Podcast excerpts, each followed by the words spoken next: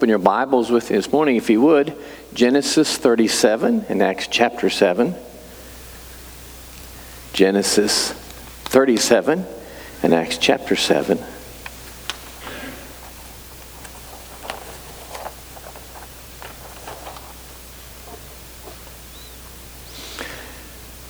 Continuing in our series, God uses people, looking at different people in the Old and New Testament that God uses. Some of them are great people, some of them not so great.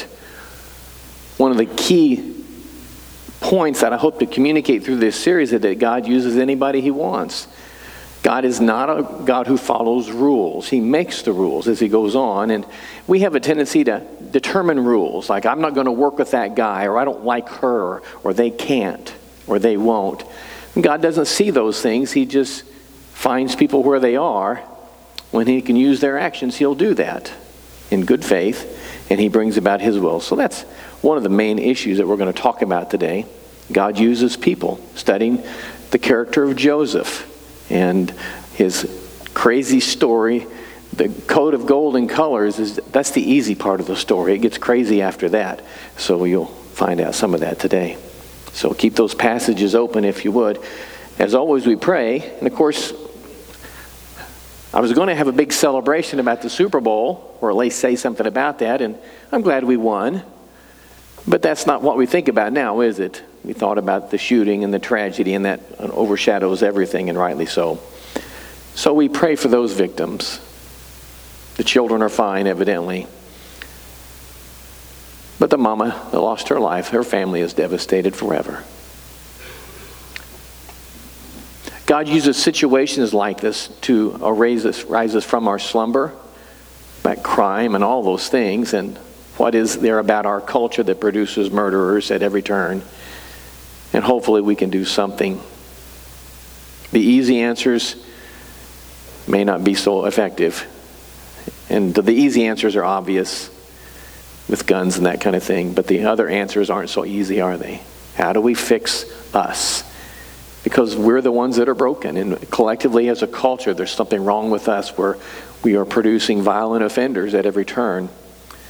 So we'll pray today that God can help us fix that. Join me in prayer, please.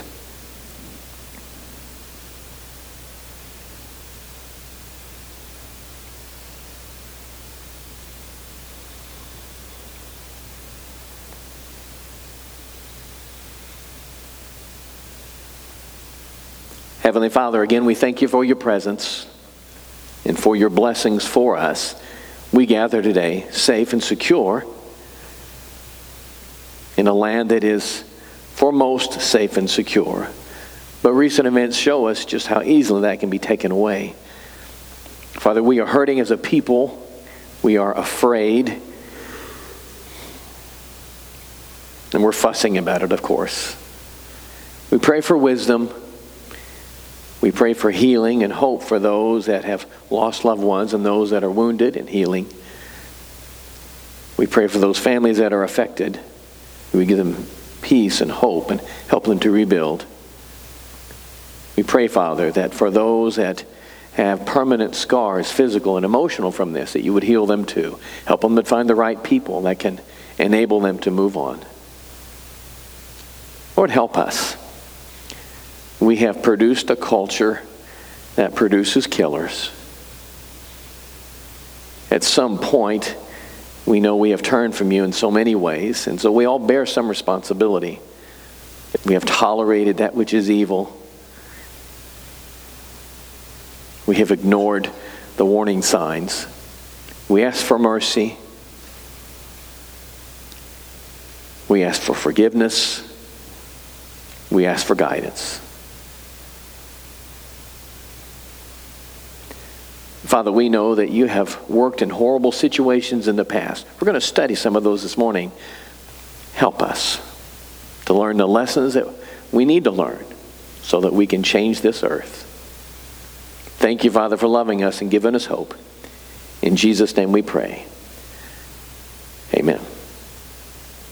As I said earlier, you know the story of Joseph and his coat of many colors. And we're going to pick up after that. You know that story, so I'm not going to spend too much time on that story. We'll touch on it, but not talk about the code at all. and those kinds of things. But the story is really about God's sovereignty, how He works. So maybe our video can help you to understand a little bit of how God works. Bob and Debbie? Take you into my home, and this is how you repay me? By stealing? We wouldn't steal from you. We'd never do such a thing. And now you insult me by lying. What? One of you has stolen from me.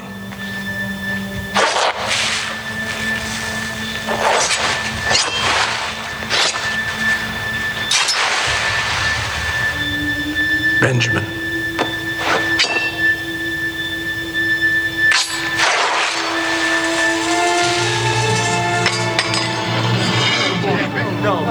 The favored one. I didn't take it. Arrest him. For what you have done, you will be punished. Put it in there. Ow, stop. Take me instead. I, I beg you. No, take me. Take me, take me. No, you can't take, Take me. me. Take any of us, Your Grace, but please let the boy go. You would sacrifice yourselves for a half brother who's spoiled by your father? Yes. Why? Why should you care if I take him? Beat him, make him a slave. Because I will not make my father suffer again. Again? What do you mean, again? Our brother was not killed by wolves. We were blinded by jealousy and sold him into slavery. For 20 years we have lived with that guilt. We can't go back without the boy. My father could not bear it a second time, and neither could we. If anyone is to be punished, it should be us.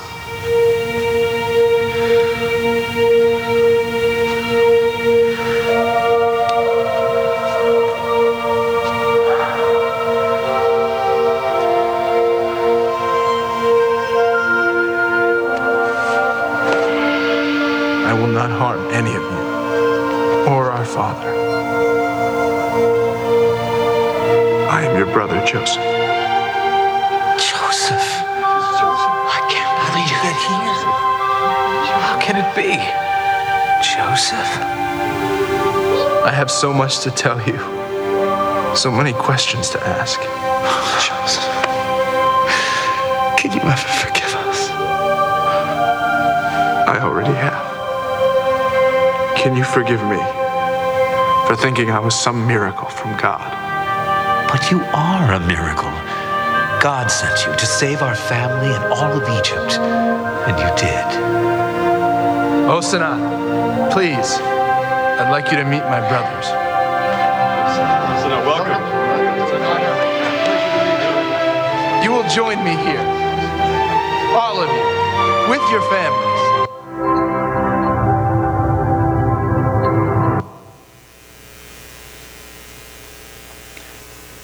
Thank you, Debbie. Grabbing films from YouTube is pretty difficult, Debbie does a great job, so thank you for that.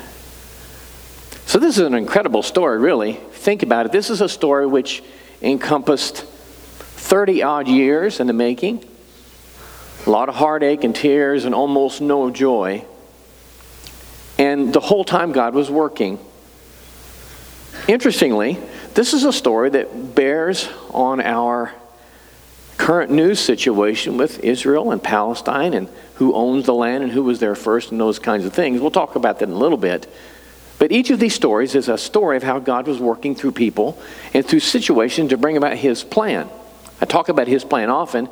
I don't always know what God's plan is, nor do you. But when we read Scripture, we see God working. Not necessarily causing everything, but working through sinful people. So, this crazy story of Joseph, his brothers in Egypt, and the famine that we're going to talk about, it's all true. Joseph was the favored son of his father. Number 12, the baby. Number 11, maybe. But he was daddy's favorite. And his brothers hated him for it. On screen is this idea we need to talk about Joseph the man, just talking about his family. Follow along with me if you would. Genesis 37. I'll read the first 11 verses.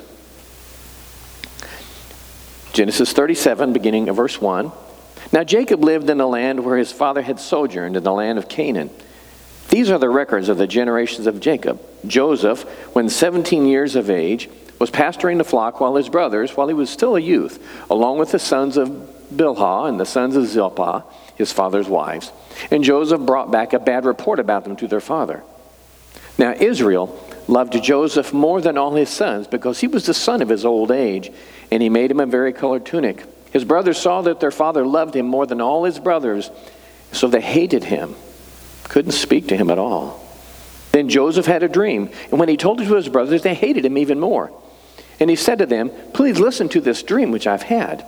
For behold, we were binding sheaves in the field, and lo, my sheaf rose up and also stood erect, and behold, your sheaves gathered around and bowed down to my sheaf.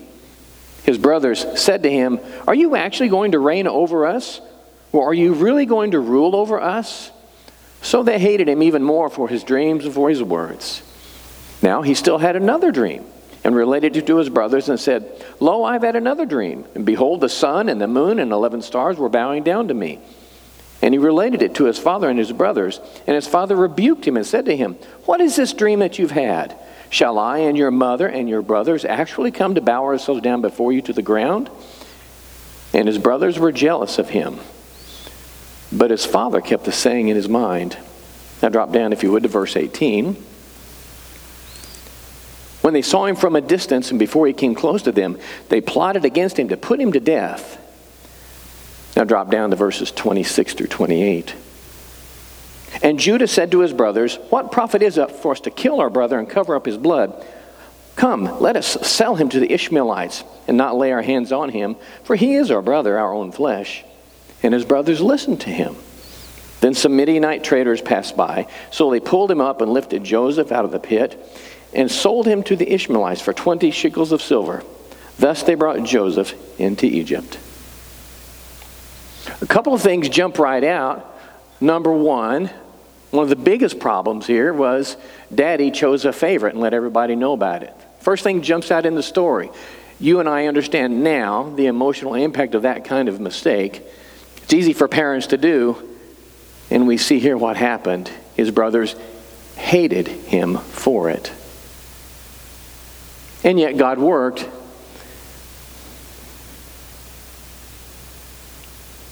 And then verse 28, the one that jumped up to me, the last phrase. Thus they brought Jesus, Joseph into Egypt. The big story in the Old Testament, of course, is the Exodus event. How did the Jewish people end up slaves in Egypt? That's where it began. They took him as a slave to Egypt. And from there, everything came out of that. And that's where the Jews ended up decades later. So we're going to get around to all those things. For obvious reasons, all kinds of things happened, good and bad. And, and you can see some obvious problems with parenting and all those kinds of things. Of course, none of us have ever made any mistakes parenting, so we can look down our noses at them, right? You know, we understand parents have favorites, don't like it. Some kids are easier to tolerate. Some kids get along with their parents easier than others those kinds of things. In my large family, there was a family mascot. That's what psychiatrists call it. The family mascot is the favored child. And I, that wasn't me, by the way, but everybody knew who it was. And mom and dad tried to hide it, but it was pretty clear. She was just nicer than us. She was. She helped around the house. Didn't yell at mama, didn't yell at anybody. She was just nice. And we resented her for that. She was too nice goody goody two shoes. Remember all that. Mom and daddy's favorite. So I understand a little bit of the resentment there. We've grown out of it, but we understand. So on screen are some similarities between Joseph and Jesus. And the reason we do this is because in the greater Christian community over history, Joseph is seen as a forerunner, a picture of Jesus. Because some of the things that he did, his mannerisms and his lifestyle, and the things that made him Joseph were so similar in the way Jesus lived his life. So you can see here, first of all, Joseph was sent by his father, who willingly, and he willingly obeyed. He was sent by his father, remember, to check on his brothers. He probably wasn't as big, as bold as his brothers. Daddy knew that they didn't like him. Daddy knew that it would get him in trouble with his brothers because he was sent as a snitch. Check me. Let me know what your brothers are doing. That's what he went for. And the older brothers knew that. But he sent him anyway. Joseph, not being a dumb kid, understood the situation, went and obeyed. Likewise, Jesus, you know, I've talked about this imaginary conversation before time began where God discussed the predicament of the race that he would create. And he said, they call it the Holy We, Father, Son, Holy Spirit. They had this conversation I need a sacrifice. Jesus. And Jesus said, Yes. So said Paul, he was obedient unto death. Sent by his Father, willingly obeyed. Revealed it his exalted nature and was hated for it, referring to Joseph's dreams. Two dreams showed that he was somebody special, was going to be somebody special, was going to change everything. And because of that, they hated him. Oh, yeah? You think we're going to bow down to you? Even daddy questioned that one. Daddy didn't know what to think, so he just pondered those things. Kind of like Mary pondered those things in her heart. But Jesus, Joseph, they revealed themselves. And when they did, they got him in, into trouble. When Jesus talked about his own resurrection, they thought him a fool, crazy. When he talked about his kingdom, they thought he was a rebel and rejecting God's leadership. You see, he revealed what he knew about his future, and people hated him for it, just like Joseph when he was younger. In the next screen, a couple more ideas. Raised from a place of death by the king of the land, referring to Joseph's time in prison. In those days, prison wasn't a nice place, it was literally a hole in the ground. And they would hopefully survive until they were released.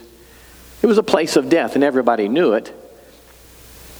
But he escaped, remember, when he interpreted a dream, raised from a place of death by the king of the land. The image there is apt, isn't it? Jesus, place of death, the tomb, raised by the power of God. Bible teaches us that by God's great power, Jesus was raised. He didn't raise himself. It was an act of God, his own great power. Exercised dominion and power over death. Raised him from the place of death to be alive. And finally, the last one, there are many, but one last one we'll talk about, acknowledged as Savior of the people, because as you remember the story, Joseph ended up in control, really, of the civilized world and all the food. For seven years, Pharaoh had collected all the food per Joseph's interpretation and suggestion. Joseph had been in charge of it by the time this came about. And they took everybody's grain, one seventh of everybody's grain, they just took it. Heavy taxation. And they saved the world because of that, because as did Joseph's family and others from all over the world, in that part of the world anyway, when they needed food, they went to Egypt and they purchased it. And when they had no more money, they traded in the deeds to their land simply to stay alive. And Joseph took care of that. Savior of the people and the food. Jesus, because of his resurrection, Savior of the people. We talk about Jesus as Savior, don't we? Not because of any great work of his, but because God raised him from the dead and used his crucifixion to save us. Savior of humanity for eternity. There are a lot of other similarities, but scholars and preachers and common wisdom have come up with this idea that Joseph is a, a picture, a type of Jesus. So you can look at those old stories and this story and others like it are the way preachers communicated the gospel to people that had never heard it before. You see, you and I are a little bit jaded. This is all old news to us. We've heard these stories, and we've kind of forgotten how fantastic they are. It's amazing, isn't it? But when people had never heard the gospel and people needed a very human story full of intrigue and drama and all those things that people like in a good story, this story was one of them. It had everything. Good guys, bad guys, victory over evil. That's a good story. So, this is what preachers have done for centuries. They've taken this story and help people understand what was really going on. This is how God works.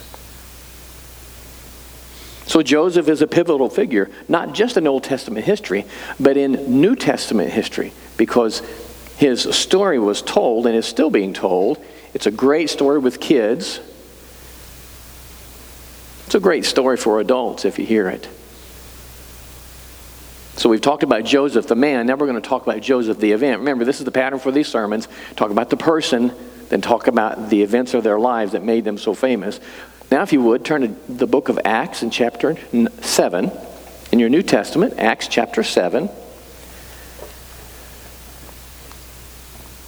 I'll read verses 9 through 18. Acts chapter 7, beginning at verse 9. And the patriarchs became jealous of Joseph and sold him into Egypt. And yet God was with him, and he rescued him from all his afflictions and granted him favor and wisdom in the sight of Pharaoh, king of Egypt. And he made him a governor over Egypt and all his household. Now a famine came over all Egypt and Canaan, and great affliction with it, and our fathers could find no food. But when Jacob heard that there was grain in Egypt, he sent our fathers there the first time. And on the second visit, Joseph made himself known to his brothers, and Joseph's family was disclosed to Pharaoh. And Joseph sent word and invited Jacob and his father and all his relatives to come to him, 75 persons in all. And Jacob went down to Egypt, and there passed away, he and our fathers. And from there they were removed to Shechem and laid in the tomb which Abraham had purchased for a sum of money from the sons of Hamor in Shechem. But as the time of the promise was approaching, which God had assured to Abraham, the people increased and multiplied in Egypt until there arose another king over Egypt who knew nothing about Joseph. So this is here in verse 18, is where Joseph's story ends. So what we want to do is talk a little bit about this great event. It's a huge thing. You remember the coat of many colors, favored son, resentment it just got worse. So they saw him coming. They wanted to kill him. Some of them just wanted to kill this kid and get him out of there. And one said, No, let's not do that. He's our own kid. We don't want to kill our own blood. That'd be bad. Let's sell him into slavery. That'd be good. You know how it's strange, isn't it? How we can distort our own sin to cover up for our sin. He knew it was bad to kill his brother, but it was okay to sell his brother into sin. Strange thing. No humor there, but the irony, you could cut it with a knife. So they said, sure, we might as well make some money off this chump. So they threw him in the pit. Slave traders came and they bought him for 20 pieces of silver. Sold him to a guy named Potiphar. You remember that story. Rich guy. Interestingly, the passage says that they took care of all of his afflictions. Joseph was sick. Remember, he'd been in prison. Took care of him.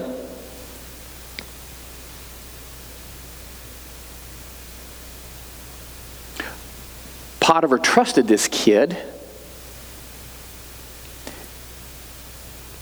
and put him in charge. You may think that odd. I've talked about stewards and what stewardship is. We talked about stewardship a couple of weeks ago. A guy with money is desperate for good, good workers, people he can trust. You know that. You know, nothing's changed. Thousands of years later, when you look for someone to hire, you look for a good guy you look for character issues. You don't look for just skills and looks and those kinds of things. You look at character issues. Can I trust this guy? Can he do the job? Can I trust him with everything? Joseph was someone that he could trust. There were dreams and interpretations, and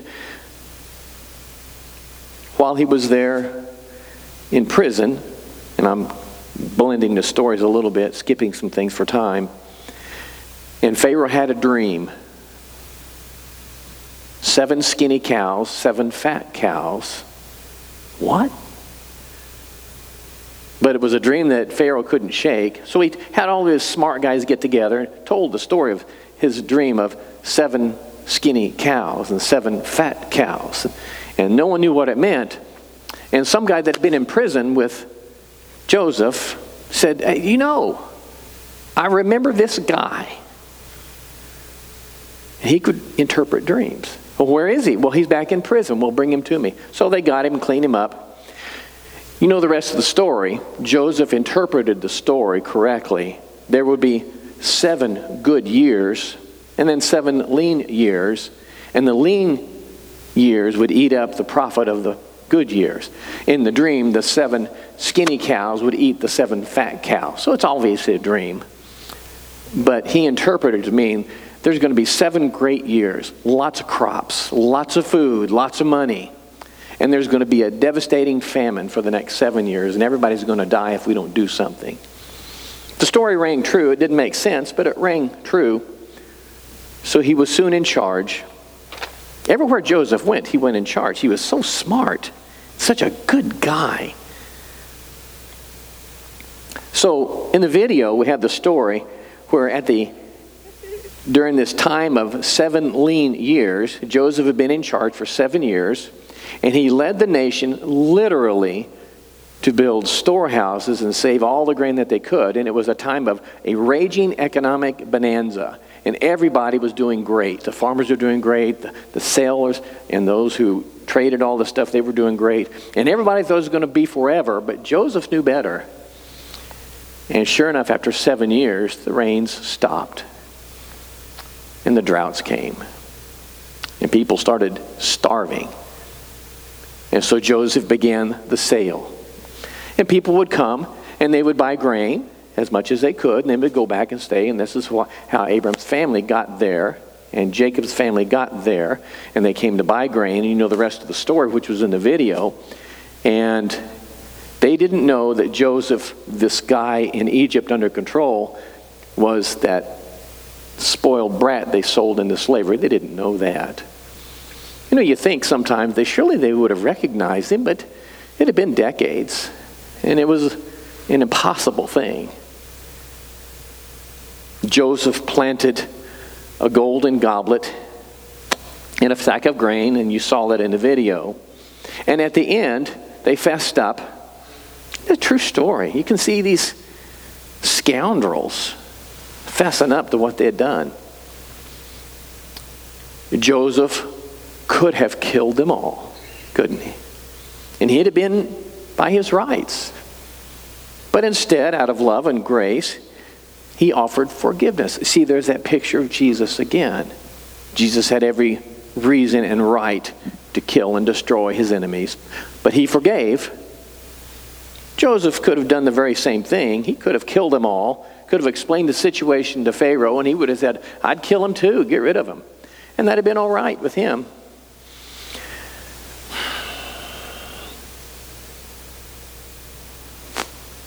But then there's that phrase that this is how they ended up in Egypt,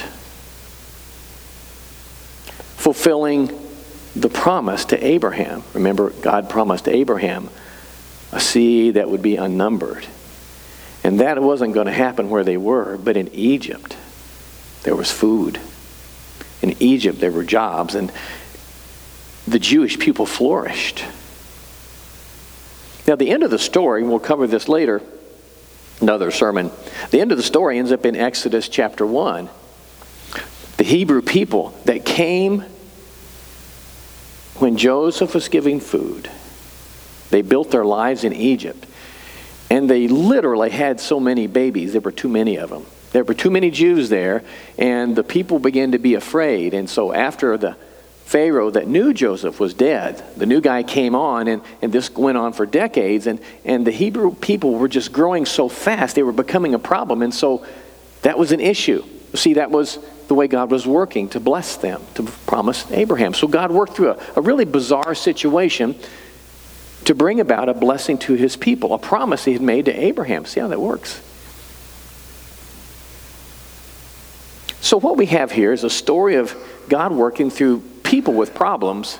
You know, I look through this story because, you know, excuse me, we talk about God working through people with problems, but I'm looking for someone that was innocent in this whole affair, and there isn't anyone innocent. Think about this characters in the story. The brothers were jealous, they were criminal. They sold their brother into slavery just because they didn't like him. They lied about it for decades to their daddy. In the video, it showed them with a guilt thing, maybe, maybe not, we don't know. But they lived with that guilt for 20 years at least. Potiphar and his wife, well, she was just a liar. He ended up in prison for his, for his supposed discretions with her.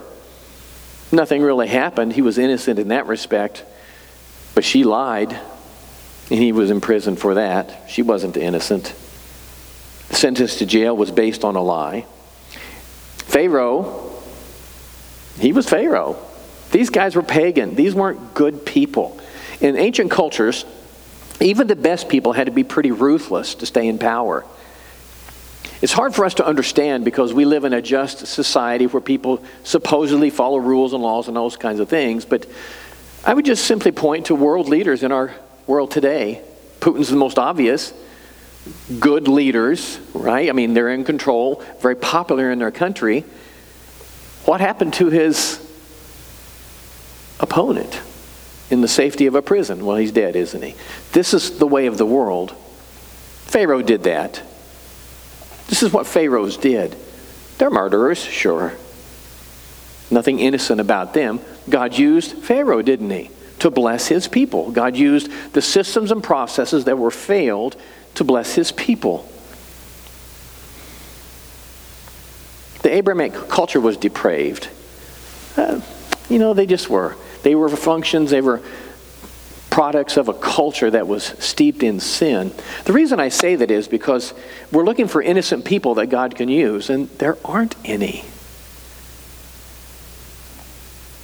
You see, this is the great story that God can work through guilty people. And isn't that the great story? I mean, I would love to say that God uses innocent people. When I went to preacher school a long time ago, one of the preachers said this in chapel. We were forced to go to chapel two times a week, and they had to make us because we'd skip if they let us. So, anyway, we went to church multiple times every week, preach, preach, preach. And we had our, all these sermons. And one guy said something, and all us preacher boys just thought he was, he was the bee's knees. He was great. He spoke with conviction and, and spoke about the Bible and God's will and all those kinds of things. And he said in one sermon, and got an ovation, that God can't use people with sin in their lives. He was talking to us preacher boys about how we need to get our lives cleaned up. And if you want God to use you, you need to get sin out of your life. So that made sense to us because we were sinners, we were dumb kids, and we knew it. But we took it to mean God couldn't use people with sin in their lives. That's what he said. I heard that over and over and over in preacher school. And then one night I was thinking, and I had never done that before, I guess, and I thought, no, wait. If God can't use people with sin in their lives, well, there's not many of them around. Everybody I knew was a sinner, me included, you included.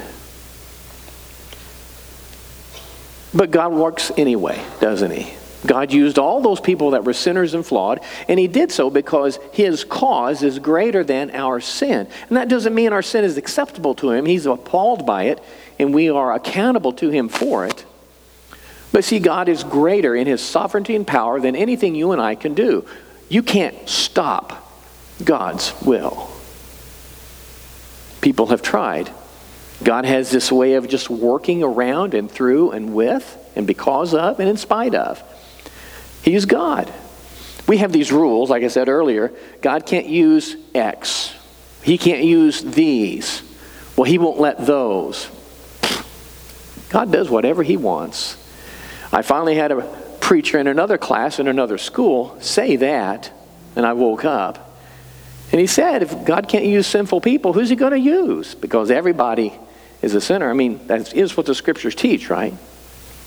All have sinned and fall short of the glory of God. The reality is, every one of us is worthy of hell for whatever reason. But if you step up to serve, God will use you, flaws and all. Sometimes in spite of your flaws, and sometimes He will use your flaws as a way to work into people's lives and give you some commonality with them. And that's pretty, a pretty amazing thing over the years, I've encountered different people who could work with different groups, and I couldn't relate to them. For instance, I've never used drugs. I was never tempted by drugs or alcohol. It just wasn't my thing. Other things, yes, but that just never entered my mind or practices. And it's really hard for me to relate to people who have drug and addiction issues because of that. I just don't have much in common with them. But there are ministers out there who have struggled with that in their own lives, and they're very effective with the, that kind of individual. They have some commonality of experience. See, God uses people with sin in their past to reach people with that same sin. That's the way God works. God is sovereign. I remember the preachers, the teachers talking about sovereignty all the time, and I never quite understood all of it. I'm beginning to get a little of it. In his absolute sovereignty, God can work. See if we can go to that next screen, Debbie. God is at work in ways that we can never imagine. So, what we need to do is seek to follow him and join him. So, forget measuring sticks. Quit beating yourself up because you're not perfect. You're not like someone else, or you did this. God knows all your dirt, so when you pray, just be honest with Him. It's all you need to do. You don't need to act like He's forgotten. He hasn't. No matter how long it was, He remembers. And yet, here's the amazing thing about God God says, listen, let's start over. To every one of us, every day. I know you did this yesterday. Confess it, own up to it, let's move on. Every time. And God can use you. Don't think that God can't use you. Don't think that God isn't working now within you or through you in some way. You know, you just don't know what you're doing sometimes. And sometimes, just through the normal course of events, you can make an impact in someone's life and you might not even be aware of it. Other times, you do something, it's just everyday stuff, and it puts you in a position to do something later through a relationship or an encounter or an ability. Several years ago, one of my larger family members had some pretty significant emotional distress, and I got to get involved in that and take him to a, a therapist. And, and I learned some things about therapy, even though I got a degree and I'm a trained counselor, you know, those things. But, but I learned things I had never heard of before. And, talk about daycare parents. There is a daycare daddy now who's going through significant issues with PTSD and those kinds of things. And, and I've been able to talk to him about things that he had never heard before just because I had some really bad experiences a long time ago with one of my family members. I didn't. At the time, it was miserable and excruciating for our greater family. But God was working, wasn't He? He helped me to understand something. And 20 years later, it comes up in a conversation. You see, that's how God works. It doesn't mean you're smart or anything, just God uses you. So, what you have to do is live your life, avoid sin as much as you can, pay attention to what's going on around you, and when you encounter someone that needs help, you may find out that you've got something they need an experience or a bit of knowledge or a sense of compassion that others don't have. Use it. See, that's how God works. He's sovereign. He's working in your life, and you just don't know how He's going to use you. When Joseph was in prison, he had no idea God would use him. When his brothers sold him into slavery, he had no idea. They had no idea of what was going to happen. They couldn't have predicted the future down the road. And Abraham had received the promise, and Jacob had received the promise of this vast population of Israelites, and they just couldn't imagine it. And God worked, didn't He? And here we are, 2,000 years after the fact, 3,000 years, and we're talking about this nation of Israel. How did Jewish people end up in Egypt? And then why were they called Israelites? And all those kinds of things. And where did they go after they got out of Egypt? And God was working. Has nothing to do with politics, everything to do with the way God works. So I guess that's the great story of this story. That's why it's such a great story, because it teaches each of us that God can use you as you are, Live your life, make the best of it, and pay attention. And somewhere along the way, God will use you. And rest in that. Nate's going to come and lead us in a closing hymn of invitation. The invitation is to follow Jesus, to do your best, to resist sin and live the life that God wants you to live, and be on the alert for ways that God might use you. Why don't you stand with me as Nate leads us? Come forward if you'd like.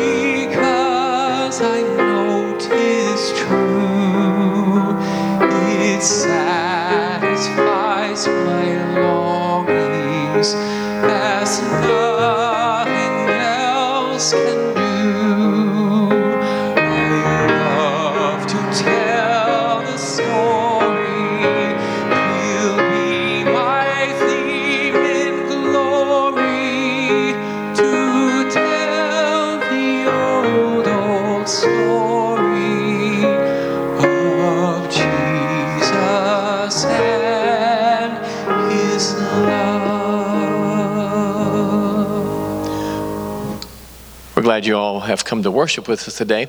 I do need two or three individuals who might be able to help me do some nasty work in the back part of the building this afternoon. So if that sounds like something to be interested in, um, come up and hang around with me for a few minutes, okay? And I'll, we'll go check some things out. Andy, would you lead us in a closing prayer? You really sold them, Kev. I promised Kev I'd be a little bit more coherent than Travis Kelce this week. So if you'll bow with me, I promise just to be a, touch more coherent than Travis. So, Lord, thank you for the message that we received today. As Kevin said, God uses people. And we ask that you allow this congregation to look for opportunities for us to be used to deliver his message. As we've discussed in the past, God does not call the call, God does not call the qualified, he qualifies the called. Amen.